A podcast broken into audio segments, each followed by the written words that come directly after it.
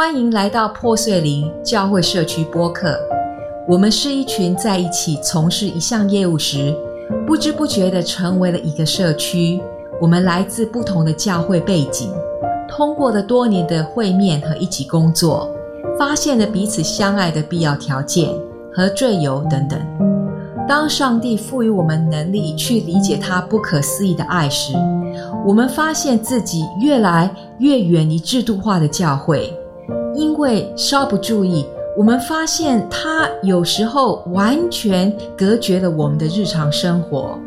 对于我们和我们的家人来说，这不是一个健康的地方。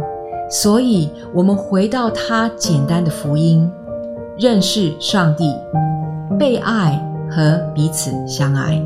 也许这个地方可能会激励一些像我们以前一样。无意中发现自己没有生活活力或教会的人，再次渴望的追随他。每一季我们都会分享我们成员的故事，分享我们如何找到基督的原始、未经编辑的旅程，以及我们今天的生活。我们希望通过分享我们的故事，可以激励他人避免我们所犯的错误，并鼓励彼此继续前进。大家好，今天是我们播客第二季的开始。如果您还没有听过第一季爱舍的故事的话，您真是错过了很多精彩的故事哦。不过没有关系，您可以随时选取第一季从头开始聆听。在上一季，我们听到爱舍。如何从一个无神论者，经过生活上、婚姻上、事业上的挫折，然后奇妙的认识一个和上帝喝咖啡的人，从此改变了他的一生。这一季呢，是有关爱舍的儿子知伟的故事，总共有七集。您会听到上帝如何的爱和供应知伟和爱舍。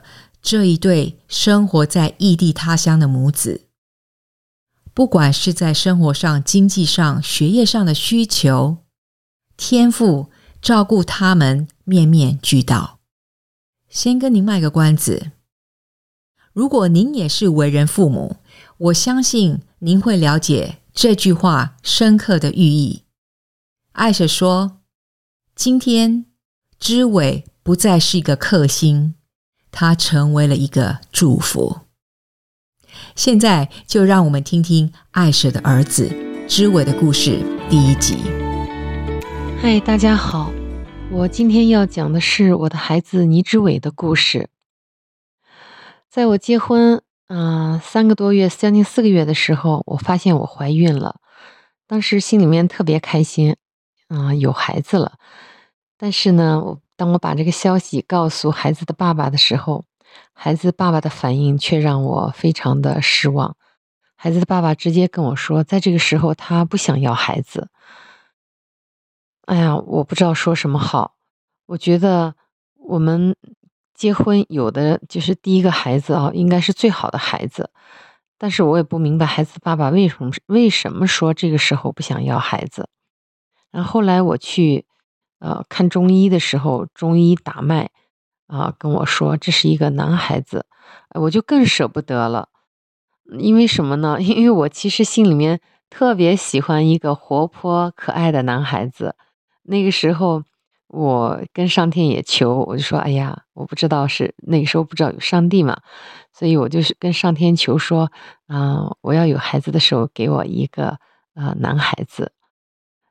那我觉得这上天应了我这个心愿了，我怎么能不要这个孩子呢？所以我就也不管孩子的爸爸什么想法了，我就跟他说我要这个孩子，啊，我要留下这个孩子。就这样，第一次，这个孩子差一点就没了。当我决定留下这个孩子不到一个礼拜，哇！就开始妊娠反应了，这个反应真的是让我死去活来。嗯，每天什么都不能吃，闻什么吐什么，吃什么吐什么，每天就只能吃一小碗小米粥啊，两三片那种烤干的馒头片儿，就这样子。啊，但是那个时候因为，呃，听妈妈说坚持三个月后就没事了，那我就坚持着呗，每天在床上这样躺住，完全不能做任何的事情。那个时候的时间真的是度时如年呢。嗯，我记得有一天，因为我觉得是过了三四个小时了，我去看闹钟，哇，才过了十分钟都不到。所以我就是在这种状况下熬过了三个月，可是三个月后还是一样的，我的反应还是那么大，还是闻什么吐什么，吃什么吐什么，我就不知道怎么回事了。但是已经三个月了嘛，不可能不要这个孩子了，所以呢，我就坚持着，坚持着，在差不多四个半月的时候吧，我有一天去上班。坐那个中巴车啊，当时中国有的交通工具了啊，嗯，结果我人刚上车还没站稳，那个车就开了，那我整个的人从那辆车上面直直的这样摔下来，躺在地下，车也跑掉了啊。当我回过神来，我站起来。我就有点担心，我就自己走回家去了。我还没意识到有多危险呢。当我跟我妈妈说了我摔下来之后，我妈妈吓坏了，说：“你赶紧躺下。”结果呢，我就在床上躺了一个礼拜，又是上帝保佑。今天我知道是上帝保佑了，啊，完全没有任何事情。嗯，就这样熬呀，熬到了六个月、六个半月的时候，有一天。就是医生检查说，孩子宫内发育不良，而且我自己个人的血压低到随时会休克的血压，血色素也已经少到很可怜了，所以医生就让我住院。那我住进医院，每天吊一种啊针了，叫复合结晶氨基酸十七种，呃，仅仅是二百五十毫升了，要滴。一个上午才滴得完，因为那个时候我的血管变得特别的脆，跟老人家的一样，稍微动一下就针就穿了，然后就要重新扎，所以每天差不多要挨两到三针，有时候甚至四针才能把那个药水滴完。嗯，我就我就只记得我的手扎的像漏壶一样。嗯，忽然有一天，医生跟我说，孩子胎心音不稳。胎心音不稳就意味着是先天性心脏病，医生怀疑他先天性心脏病，跟我说有很严重的问题。哇，那个时候我真的快崩溃了，真的眼泪每天自己在眼睛里就是自己流了。然后孩子的爸爸知道这件事情之后，没有说一句安慰我的话，只说自己，说我怎么这么倒霉呢？所以真的让我特别特别的心寒。那那个时候，我挣扎了几天。后来我跟医生说：“我说如果这个孩子你们真的确诊他是先天性心脏病，那你们就把他拿掉吧。”我为什么会做这个决定呢？因为我家的楼下有一个女孩子，就是先天性心脏病，她的发育各方面都特别不正常，很辛苦。当她二十岁的时候去北京做这个心脏手术，就再也没有回来。所以我觉得，在这么竞争激烈的社会，正常人都很难生存，更何况一个有先天性心脏病的孩子呢？那个时候，因为我不认识上帝，我不知道这是杀人流血的罪，所以呢，我跟医生说：“我说，如果是心脏病，我就不要他了。”感谢上帝的怜悯了。过了几天以后。啊！医生一再会诊，找了好多个医生会诊了好几次，最后告诉我：“哦，这个孩子是正常的，没有问题。”所以呢，很幸运的志伟就留下了。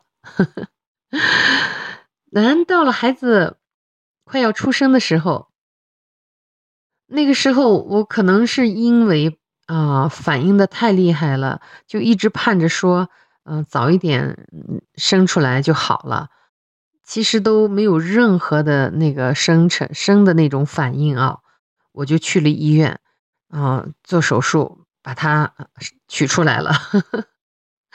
后来发现他各方面的反应都慢同啊，就是同样年龄的小孩半个月。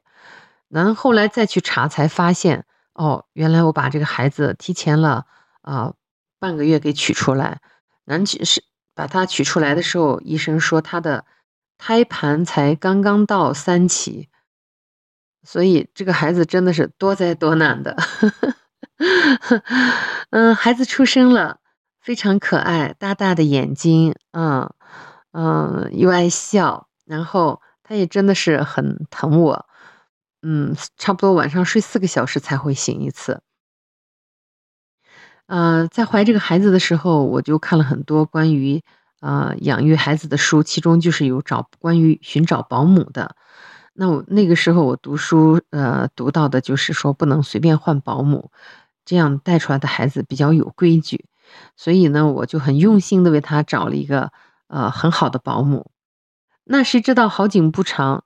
这个保姆真的待他如亲生的一般，可是只有一个月，这个保姆啊，夫妻俩就工厂开工就去上班了，嗯，可是我那个时候因为工资少嘛，我付不了保姆更高的工钱，因为他们去上班的工钱是我付的保姆费的三倍呢，所以只有只有换保姆了，能换来换去换到一个家，我原本以为还行呢，结果呢。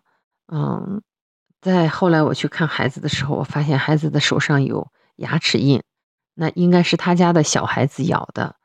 然后每一次我去看孩子的时候，孩子都眼泪汪汪的，这样看着我，啊，我心真的很痛很痛，没有办法，每次都是骗着他去做别的事情，然后看不到我的时候，我偷跑掉，然后跑到外面之后，就站在马路上面流眼泪。那个时候真的有一个很错误的价值观，就是说，嗯，孩子要很多的钱才能把他养好，不懂得陪伴孩子是最重要的。如果今天我再重新有一个孩子的话，我一定不会把他送去保姆。如果那个时候让我重新选择的话，我一定亲自带志伟的，不会把他送去保姆家的。后来稍微大了一点点，就把他送去一个托儿所。这个托儿所就更糟糕，发生了非常严重的事情。有一天，啊，我上班，我拿着自行车就是扛到楼下，然后上去锁门的时候，我就听到一个小孩子的声音。哎，怎么从楼下有个小孩子的声音是跟志伟一样？我就觉得很奇怪。当我把门锁了，下到下了楼，就看见远处有一个小孩子，很像志伟，我就试着喊了一嗓子，我就说志伟。他就跑了过来，哎，我就很奇怪，他不是在幼儿园，那为什么会出现在这里呢？然后就看到有两个人在那边就走过来说：“哦，我们看见你的孩子，呃，一个人在街上嗯溜达，然后摔了一身的泥，我们就怀疑说他是走丢的孩子，因为怕他丢了，所以我们就跟在后面看看，说他到底能走到哪里去。”哇，我听完这个话哈。我的腿就软了，然后那个人说，他们把车，他们是出租车司机，二十五年前呢，真的是遇到好人了，也是上帝的恩典呢。他们把车锁了，跟在志伟的后面走了两个半钟头。而我的那个家，我当时住的家是非常难找的一个地方，嗯，已经靠近郊区了。那那片小区是我们当时，呃。城市里头最大的一个呃居民区了，我自己都会有时候就是天色晚的时候都会走迷路，就说找不到自己的家那那个这种情况，更何况是一个两岁半的孩子，真的当时把我吓坏了，我无法想象他丢了我会怎么样，我想我一定会疯掉的，真的，所以真的很幸运他没有出事，后来我们就当然是换幼儿园了。啊，到后来，啊，他毕业了，去了一个国立的，就是就是公家的比较好的一个幼儿园，在那里他待了三年，他在那里就遇到很好的老师，呃，介绍我们来新加坡的老师呢，就是那个时候他的班主任，非常非常善良的一个女孩子，呃，对对志伟非常好，因为他真的是很调皮捣蛋的。呃，一般的老师都很头痛，不会喜欢他。然后有的老师也冤枉他。那个时候他在幼儿园就已经都学会不辩解。有一个老师冤枉他说，啊，他拿了幼儿园的什么什么东西，他就不出声。然后后来他他说我说了也没有用啊，他也不反正不会相信我呀，啊，所以我就不说喽，啊，就是这样的。但是真的很服气的就是他的班主任。啊，欣赏他，爱他，疼啊，这样子，在这个幼儿园的三年，是他，呃，很好的一个时光，被鼓励，被肯定。最重要就是认识了介绍我们来新加坡的这个他的班主任老师，让我们有机会来到新加坡，来到新加坡，啊，接受了新加坡的小学的教育。不会像啊一个小，就是像我们国内的小学一样的哇，做不完的作业。新加坡的小学是做上半天课的，然后作业也不是很多。然后在新加坡的小学呢，也是很幸福的。当时考学校的时候，去到那个他他的那个克勤小学啊，当时叫克勤小学，我就很喜欢那个校园，像花园一样。然后那个学校的校服也很漂亮，哎呀，我就心想他要能上这个学校就好了，真的感谢上帝给他恩典，让他考上那个学校，也上了那个小学。嗯，所以呢，这个孩子，你看，嗯，我不知道我讲的清楚吗？呃，保姆换了三个，幼儿园，呃，就是托儿所换了两间，嗯，小学。啊，换了三间，啊，加上新加坡的啦，所以这个孩子变得非常的调皮，因为他是很聪明的孩子，所以呢，嗯，哪个老师说的好像也是应该听的，哪个人说的话也应该听，也应该可以不听的，所以呢，特别难管教，去到哪里都是那个最难管教的孩子，啊，我自己也不知道怎么样去管他，反正。我给他立的规矩就是，他犯了我的规矩，我就是用藤条打，使劲的打，一点都不容情的。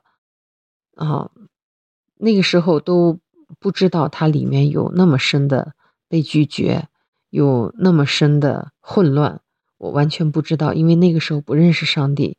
这些都是后来我认识上帝之后，圣灵告诉我，让我看见，我才知道的。